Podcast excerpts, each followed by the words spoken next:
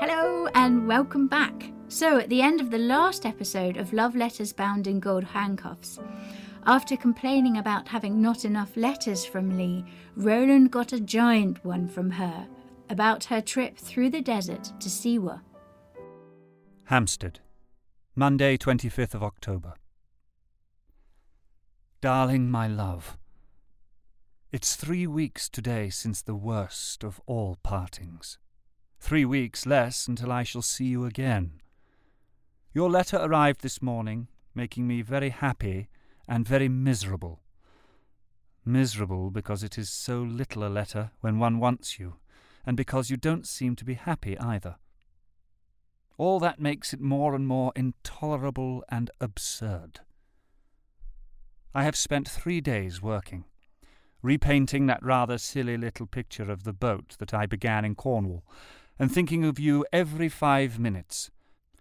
I went downtown after to a cocktail party at the London Gallery in honour of Leger, who has a show there, and drank ten champagne cocktails.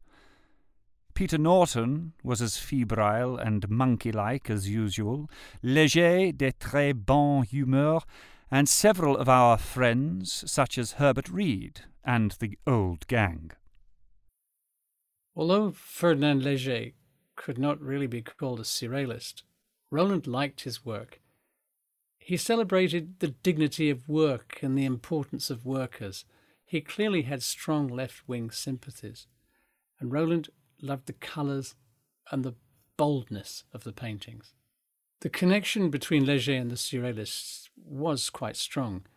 After the war, Paul Eluard's poem, Liberté, j'écris ton nom, Liberty, I Write Your Name, was published as a beautiful fold out poster. That poem was the most fantastic rebellion against the Nazi occupation of France. It was such a bold thing. It became the rallying cry of many of the French resistance. So it had a huge symbolism during and after the war. And it was Leger who illustrated it when it was published as a fantastically beautiful fold out poster. My pictures have arrived. The house is just full of them, and the overflow takes up most of Annie's bedroom. Certainly the effect is very impressive. La jeune fille à la mandoline. That very subtle cubist Picasso hangs over the table in the living room, with your portrait on the wall next to it still waiting for its frame, making a strange contrast of past and present. Then there are Chirico everywhere, honeycombing the walls with metaphysical interiors. The hall is full of Picasso engravings and drawings, and the dining room looks very impressive with the big Miro nude and La Femme en Verre of Picasso. It will take me some time to get used to so many important arrivals, and I have a struggle with Tripotin, who wants to send them all off to America before I have even seen them. He won't get his way, I'm afraid. About your portrait, darling, I have found a frame that I think will suit it very well. It is now being furbished up, and I shall have it here on Friday. But I want, with your permission, to send the picture to Cambridge for the Surrealist exhibition that I am arranging for them. Being so recent a work, and so good, I would very much like all the little boys in Cambridge to take a squint at it. I shan't mention that it is your portrait. The exhibition closes on the 20th of November, and I will have it packed at once and sent to you. I shall be terribly sorry to lose it, as it reminds me of you, and fills my room with your adorable presence. It is so gay contains all Mougins, all the summer, the sea, and your laugh. Your photo sits on the chimney piece, one that Man gave me. And I look at it, even while talking to rather boring people, who little know the effect that it is causing. Your fussiness about me is most touching. I will give Lionel instructions next time I see him, but above all, darling, it was sweet of you to think of me first. As it is, the slow regime of letter writing is almost more than I can bear. I often think of the telephone or cablegrams so as to try to get nearer to you, but hesitate as I don't know how I could find you. Tripotin is asleep on the couch, snoring like the deep sea. So I suppose I must break off, shake him out into bed, and go to bed myself. Thea is going in two or three days' time, and one degree more of solitude sets in. She has been very charming and seems really to like staying here. I tell her about you, even call her Lee by mistake. When my thoughts are a long way off, across the Mediterranean, as they usually are, but she just laughs and says she quite understands. Tuesday. Darling, if you made the most concentrated solution possible and poured it into my carcass from the top of my head, so that it ran into every corner and solidified, it would still not fill me half as much as I am filled with you. Why is it that among all the words in all the languages in the world there is just one which I want to repeat aloud and to myself all day long, and which, when I hear it, has all the power of a high explosive? Lee. It even gives me intense pleasure to write it. Da, I live for one thing only your return. Today I got a letter from my solicitor. Valentine apparently has done what I asked her to in the way of legal procedure, and now it is merely a question of time before I'm free. But it may take as long as a year to finish up everything. This is naturally a great relief to me. It clears up the past and makes an end to that impossible situation. The Valentine that Roland refers to here is the woman he had been married to for over 10 years before meeting Lee. Valentine was the most wonderful, enigmatic, extraordinary person that you could imagine. She was a poet through and through because she kind of lived her poetry. She was deeply spiritual. She could really commune with nature and see things that nobody else could see and convey that vision to us with her words. When she and Roland met, he was immediately enchanted by her. She, I think, was possibly suffering from some hormonal complaint at the time because it made her extraordinarily temperamental, and for no reason at all, she would get into a ferocious mood and storm off Roland said she always left careful clues for me to find so I could go and track her down. But it was this sort of wildly exciting temperamental relationship that Roland must have found very stimulating after the extreme constraints of his rather puritanical upbringing. After a while, it got too much. After a while, the fact that Valentine was lesbian and Roland knew that before he married her that got in the way. And eventually, they found that they had drifted irrevocably apart. When they divorced, they then became close friends. And Valentine came to live for very long periods with Roland. She became a really close friend of Lee Miller's. And in fact, she died here at Farley Farm a year after Lee. Joseph and Eileen are back. They came to dinner on Sunday and naturally asked after you. They had stayed on at Mougins for weeks and still looked brown and in excellent form. The Joseph and Eileen Roland mentions in his letter are, of course, Joseph Bard and Eileen Agar. I am working hard at my cutie from the Caledonian market painting her cheeks, making up her eyes as whorishly as the girl we painted together in Cornwall. She is going to look like this when finished.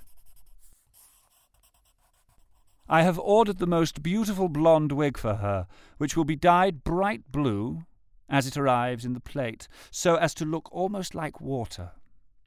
I am still not quite sure what to put in the cup formed by her neck. I have thought of a little table and chair, very small, very drawing room like, but you may, as usual, have a much brighter idea. The Caledonian cutie that Roland refers to was the head of a woman. I mean, not the real thing. It was a kind of model that you might have outside a hairdresser's salon to demonstrate the latest coif. He took her home, sawed the head off at the neck, turned her upside down, inserted funnels into the base. He fitted her with a long blonde wig. The tips of the hair was dyed blue, and it draped down across the base, from which the head was suspended upside down. He called it the dew machine.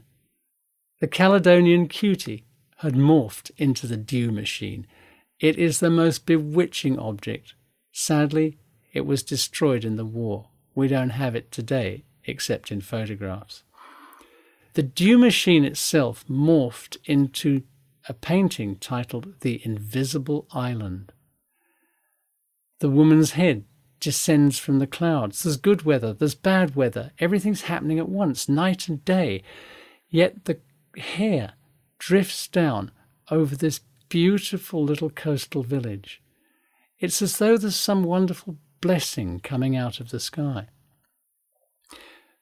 The face is that of the Caledonian cutie.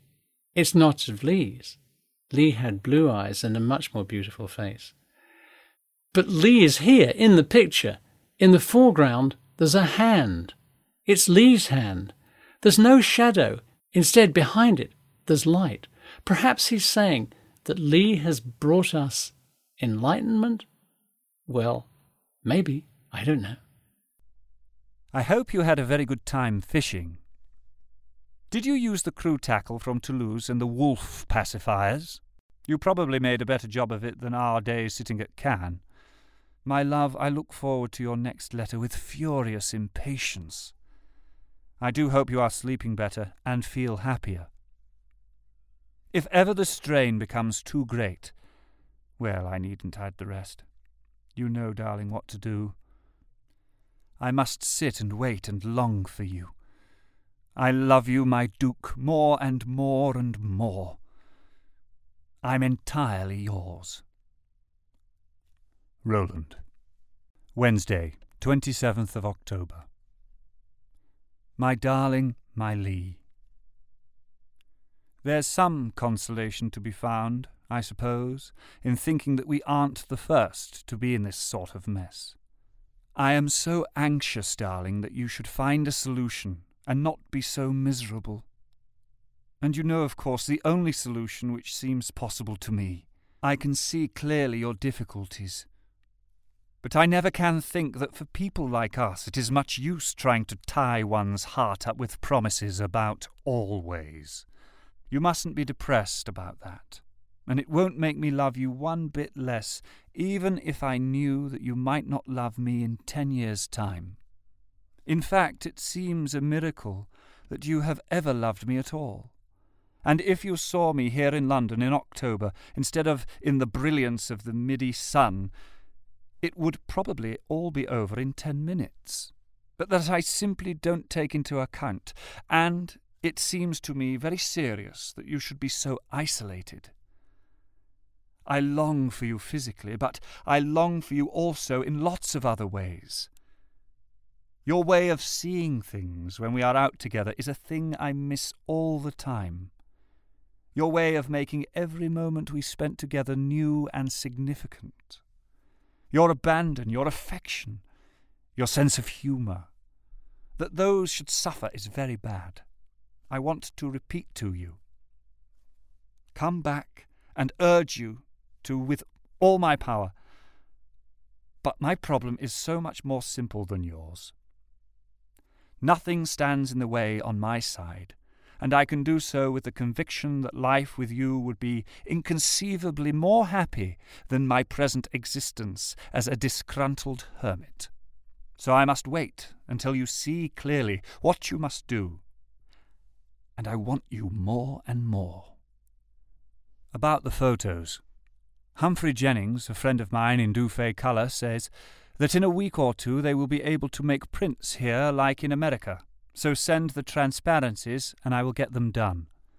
I have nearly completed my album. There are still a few Cornish ones missing, and the ones you stole. Almost simultaneously, German and American scientists developed 35mm color film. In Germany, it was known as Agfacolor. In America, it was known as Kodachrome. And they, these uh, two formats would dominate the world of color photography for the next 20 years or so. Roland and Lee talk about sending Kodachromes to each other so that they can see things in color. That was a big attraction of color photography, the op- opportunity to see the world as the human eye saw it, rather than in black and white. But printing and publishing color photography was less straightforward and very expensive. Processing this film was also very expensive and needed specialist equipment. Unlike black and white film, which could be done in, in a home darkroom with minimum skill, color, transparency, and Ektachrome needed specialist equipment, and much of that was not in Egypt. Last night, Leger and the Nortons came to dinner, and we went on afterwards to a party at Ben Nicholson's, where I met your bête noire, Sandy Calder. Leger admired my picture collection very much, and really seemed to like the postcard collages, which was gratifying. On Tuesday I dined with Iris's sister and brother-in-law, who is a barrister and rather nice. Kisling, the partner who I had not seen for ten years, was there, and we ate and drank incredibly good things. Moise Kisling was a Polish Jew, and he had a studio in Montmartre. He used to work in the Bateau Lavoir.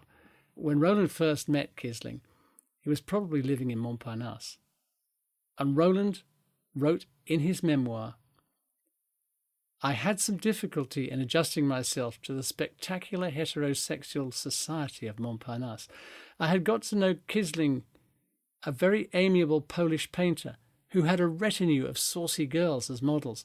He took great pleasure in transforming them with oil paint and canvas into peachy nudes that sold well. I was encouraged by him to come up to his studio as often as I liked, pour se rincer l'œil, to rinse my eyes. Thea is leaving on Saturday. She is very sympathetic, and I shall miss her very much. But I have to go to Cambridge from Monday to Wednesday next, and I shall be too busy hanging the show there to think of much else but you and pictures. Tripotin is still here. He distinguished himself yesterday by falling asleep in the London Gallery for two hours in the middle of the afternoon, while all sorts of distinguished visitors tripped over his legs without waking him. His snores were tremendous, they say, and he woke up to find that he had a notice pinned to himself offering him for sale at two pounds, reduced from two pounds ten. My love, your reproach about not getting enough letters cuts me to the quick. It is not that I haven't wanted to write more often. On the contrary, it is one of my best moments when I sit down to talk to you. I was afraid of too many letters in the same handwriting causing embarrassment to you. Now I know I will write more often. Goodbye, darling, for the present. I must go downtown. I love you. Roland. Footnote. Do be careful of yourself, especially in your car. Sometimes I have terrible visions of you driving like near the Puy de Dôme. Don't think me fussy, but please be careful. So this is on Lee's um, kind of creamy white airmail paper again, and it's typed on her typewriter. And it's dated the 28th of October. Darling, in a few years' time, people will speak of the rainy season in Egypt just like in India or Abyssinia, for in ten days we've had five of storm and pouring rain. Last night, a real cloud burst with the cellar completely flooded, all the house leaking from the roof to the terrace doors, and everyone helpless with laughter or frightened at the lightning and thunder. The kitchen is a swimming pool, and I made eggs on a primus in that I couldn't get to my dinner party. Read by candlelight and wondered what to do with the telephone dead as Aziz went off to Alex and probably had to spend the night in the desert full of raging torrents. Yesterday I went swimming in the club pool during a terrific downpour, out of curiosity and because it looked so pretty.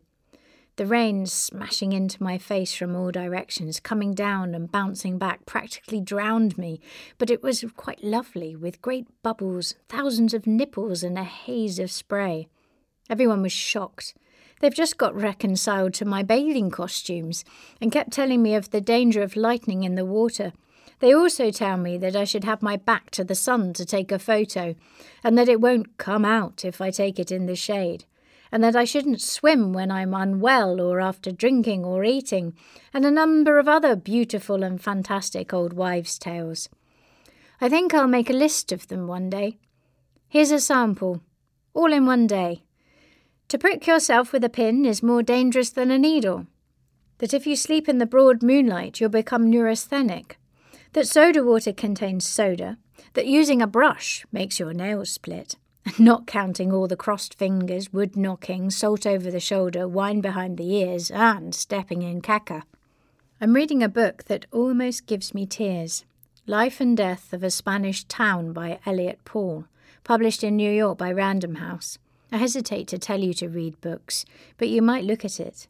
Read part anyway and see if you think it's worthwhile for you. There's a movie in town called The Last Train from Madrid but I haven't courage to go see it as I'm afraid what it might be. But the gayest film with the wonderful set of wisecracks dances, especially the one in the engine room, and the songs that broke my heart is Fred Astaire and Ginger Rogers. Shall we dance? The Hopkinsons are giving a circus costume party on the 12th of November, and I think I'll go as the tattooed woman, providing I can find someone to paint me in amusing designs and paint that will stick through heat and pouring.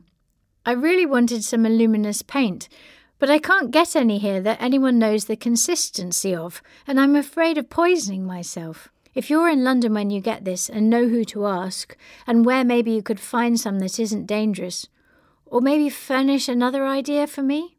So far, there are bearded ladies, the Marx Brothers, lion tamers, strong men, trapeze artists, assorted animals with their trainers, peanut vendors, and card sharpers. If I were a man, I'd go as an orderly with a dustpan and broom to follow the animals around, and I'd love to annoy everyone with some live snakes as a serpent charmer, or let loose a lot of white rats. Or a tintype photographer would be fun, but heavy, and I loathe being uncomfortable or having accessories at parties.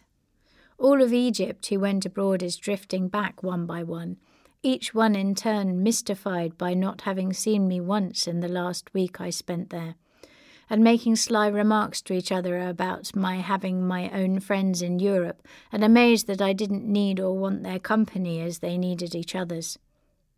The political situation is in a more than usual muddle here. The students are united to make trouble, and the press is forbidden to mention them. So every day, by roundabout means, we hear of how many battles they had with fire hoses and stones, the injured and the wounded, what they are angling for and why when Britain nominally gave Egypt independence in 1922, it retained the right to keep its forces in and around the Suez Canal, to be in charge of communications, to continue its occupation of Sudan, all of which were very disagreeable to the Egyptian nationalist movement that wanted a complete liberation from Britain. So, with the Italian invasion of Abyssinia in 1936, the Egyptian nationalists in government seized the opportunity to try and renegotiate the terms of the Egyptian independence, and Britain is sort of cornered into accepting terms that it had been, uh, before that point, unwilling to accept. So the renegotiation of the Anglo Egyptian Treaty is at first welcomed by people in the nationalist movement, but they begin to realize that it didn't offer immediate freedom from the British occupation. And it leads to a wave of student unrest. But it's all very mysterious, and the streets are prowled by trucks full of the army in a hurry to get to some strategic place or the riot line, ambulances on hard rubber tyres, tram cars in certain directions stopped in order to interrupt communications and keep the boys from getting together. The universities are closed and most of the bridges left open to prevent the students from invading the ministries. It looks like the end for Nahas Pasha, as he's making gaffes every day, and the king has become so popular that he is almost a party now instead of neutral.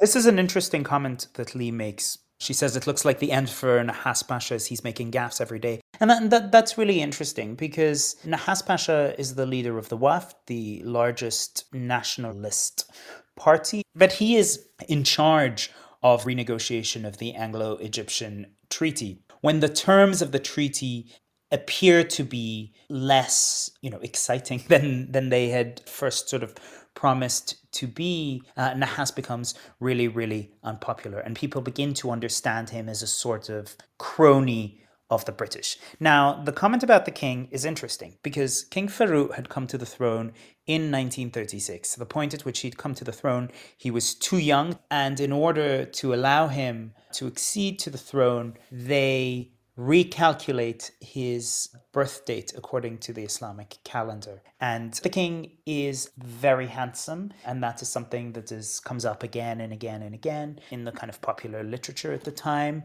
And he is beginning to flirt with elements of the Egyptian political elite that are courting the Nazis and the fascists as a way to get at Britain and this begins to cause huge panic. The young king is also portrayed as a kind of Tutankhamun. The tomb was discovered about a decade earlier. There's a kind of aesthetic and artistic Egyptomania the world over, and the accession of the boy king Farouk to the throne has all sorts of parallels with that of the boy king Tutankhamun, and that's not lost on the commentariat. My beautiful Picasso etchings arrived last night, and I'm bewildered what to do with them in a way. I'm afraid to trust my framer with them, as he is an Italian and might know what they're all about if I tried to include the manuscript in it. I don't want to leave them in the portfolio, as I have so few things around me that I like looking at. I'd rather have them on a wall, where I can see them and rage. Picasso's series of etchings, The Dream and Lie of Franco, are so stridently anti fascist, anti Franco, that nobody could mistake the content. And perhaps that is why Lee was a little worried about sending them to her Italian framer, because she probably assumed that the Italian framer might have had fascist sympathies coming from a place that was very fascist in its uh, in its politics at that time, Italy. She chose red, the emblematic color of communism, for the frames because she knew that those of her acquaintances who were fascists would notice it and understand the meaning of the colour. So, when she mentions her framer having fascist sympathy, that's not just a product of the fact that there are elite nationalist politicians flirting with fascist aligned movements on the kind of logic of my enemy's enemy, but also because Egypt has quite a large Italian population at this point. There is this kind of historic connection to figures that would inspire the Italian fascist movement. So, Marinetti, for example, the futurist, was born in Alexandria and you know there are Italian community schools in Cairo, in Alexandria, memoirs from the time people recall hearing Italian fascist marches in Egypt. But also, you know, people like D'Annunzio, the poet politician of Italian fascism, had from the beginning strong connections with the Egyptian nationalist movement. And there are even plans afoot that are hatched but never actually come to, to fruition. For D'Annunzio to arrange for arms to be smuggled into Egypt from Libya via Siwa into into Egypt, and although it never really happens, it sort of attests to some of the more historic links that existed between Egypt and fascism. You might occasionally tell me what's happening in Spain, and there is no independent press here except in Arabic, which I can't read. All the recent bombings of neutrals, etc., is laid on the government, and lists of atrocities by the Madrid people. The English diplomatic and army people are very pro Franco and make no covering about it. Even though they're very anti Italian, they pretend that if Franco wins, which is what England hopes, to wrestle it away from German and Italian influence and bring theirs to bear. It's all very roundabout, it seems to me, and would have been so much easier to club in with the government in the first place. Anyway, I think I'll put red frames around the Picassos and hang them in the front hall, on account of how I know that most of my fascist friends know what they are. The frame has taken so long with the Holy Ghost that I've almost forgotten what it looks like, except that I love it. Will you take Kodachrome snaps of all your new pictures and send them to me? And have you done any more to the bidet in the desert? Give my love to Tripoli. Find him a girlfriend, and he will annoy you less with long speeches of repressed love. Or is this girlfriend really there, the one who didn't answer letters to America? Anyway, I think you don't write me often enough, and this is a complaint. Also, are you more astonished than I in the number of letters I write? It's probably too late now, as it will have been sent back, and we don't know where to, but in that we didn't leave my dress at the Hotel Acropole, they might have gotten my belt and not known what to do with it. I'm putting on weight again as I'm bored and always hungry. I've the guppy tummy in spite of my vaccine, and I'm fast becoming as lazy and indolent and ineffectual as the rest of the population. I was so full of plans and energy when with you, and for the first few days here, but now everything's just dissolved in hopelessness. I can't even get round to getting the prints out of the Kodak shop. The only thing that works is that I can send letters airmail to you without standing in line two hours in the post office by giving them to the club. If I had to do that, I'd soon give up writing to you, which is my only pleasure. I look at the few snapshots I have of you and try and imagine you speaking or moving, but each day it's less movement, and your voice is less strong, and I'm more lonesome than before. Darling, darling, In the next episode, Roland responds to Lee's request for more information about the Spanish Civil War. And he and Lee start to collaborate on producing surrealist artworks together. The contributors to this episode were Antony Penrose, son of Lee Miller and Roland Penrose, and co director of the Lee Miller Archives, Dr. Hilary Roberts of the Imperial War Museums London, Dr. Hussein Omar, lecturer of modern global history at University College Dublin. Roland Penrose's letters were read by Adam Grayson, Lee Miller's, and the narration was by me, Ami Bouhassane. The music was composed by David Cullen, and the episode was produced by Tolly Robinson. This podcast and all its content is copyright the Lee Miller Archives 2021.